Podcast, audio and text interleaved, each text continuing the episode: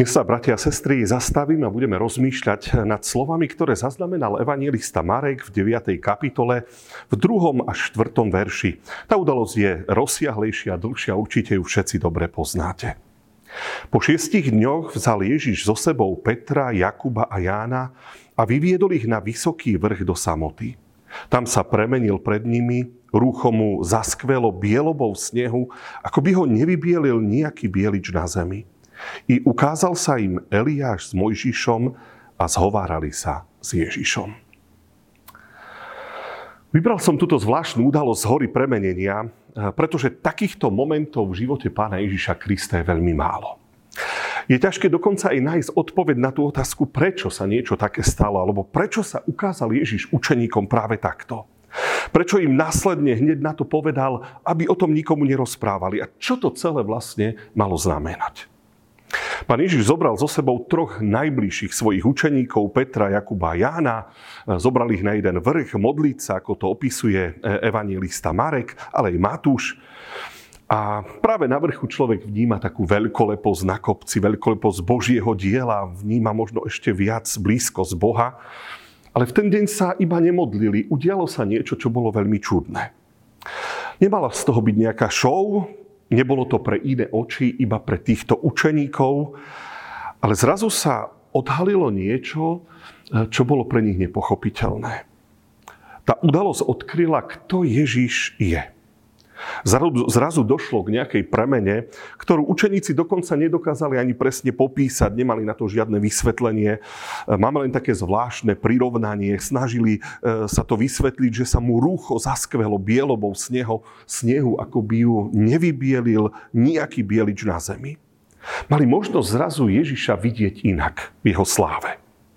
Beloba je obraz čistoty, nebeskej, dokonalej čistoty, ale zároveň to poukazuje aj na Ježišovú moc. Ehm, otázkou je, či mohol niečo také Ježiš urobiť aj kedykoľvek inokedy.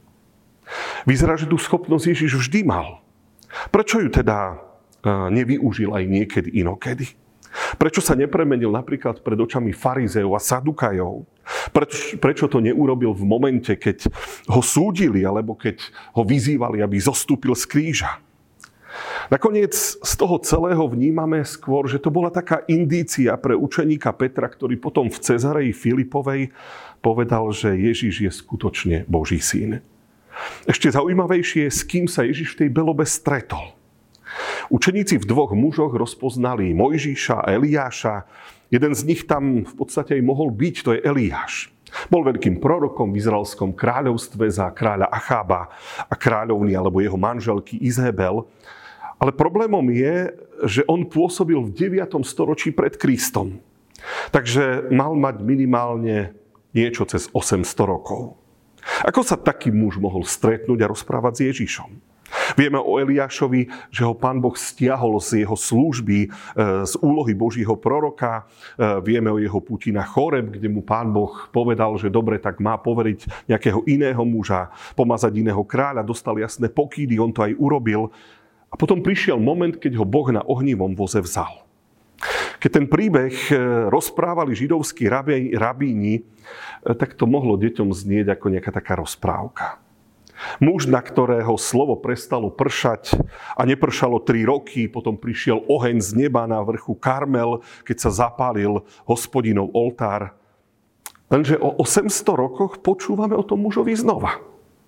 A nedieje sa nič zázračné, nehádže oheň z neba, necestuje na ohnivom voze, len jednoducho sa rozpráva s Ježišom, s niekým, v kom učeníci spoznali skutočného Boha. My, kresťania, hovoríme o väčšnosti, o väčšnom živote, e, veľakrát veľmi nekonkrétne, lebo si to nevieme celkom dobre predstaviť. Ako by to malo vyzerať? Je to vôbec možné? Kedy sa to udeje? Je tam množstvo otázok. Aj to, ako budeme vyzerať. Budeme tam starí alebo mladí. Máme mnoho otázok, ale veľmi málo odpovedí. A tu v tomto texte je to zaznamenané. Muž, ktorý tam byť nemal, tam bol. A rozprával sa s Ježišom, ako keby sa nič nedialo, ako keby naše roky a náš čas ani neexistoval. Tá druhá osoba je Mojžiš. To je ešte väčší teologický problém. Vieme, kto Mojžiš je, ešte lepšie, ešte ako Eliáš, pretože vyviedol z Egypta, z otroctva izraelský národ, doniesol Izraelcom, ale aj nám 10 božích prikázaní. Bol veľmi významný človek, lebo mal k Bohu blízko. A jeho život bol doprevádzaný mnohými zázrakmi, ale záver jeho života bol obyčajnejší ako Eliášov, možno ako každého jedného z nás. Mojžiš vystúpil na horu Nebo, a po 40-ročnom putovaní púšťou videl zasľubenú zem, ale jeho noha už do nej nevkročila. A tak unavený vekom a starobou na tej hore zomrel. A Biblia spomína, že ho pán Boh pochoval. Podľa najnovších zistení to mohli byť roky okolo 1400 pred našim letopočtom. To znamená, že ešte viac ako Eliáš. Ako je teda možné, že človek, ktorý zomrel 1400 rokov pred narodením Ježiša Krista, sa zrazu rozpráva s Ježišom? Samozrejme, že odpoveď je, veď veríme vo vzkriesenie a väčší život. Ale to by znamenalo, že vzkriesenie už bolo. Že Mojžišovo telo už nečaká v hrobe na čas pánovho vzkriesenia.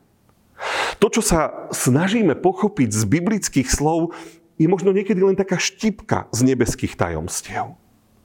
Aj to predstavenie Boha Mojžišovi pri horiacom kre, že Boh je Bohom živých a nie mŕtvych, je komplikované, pretože keď sa Boh predstavil ako Boh Abrahama, Izaka a Jakoba, tak všetci tí patriarchovia boli v Mojžišovej dobe dávno po smrti.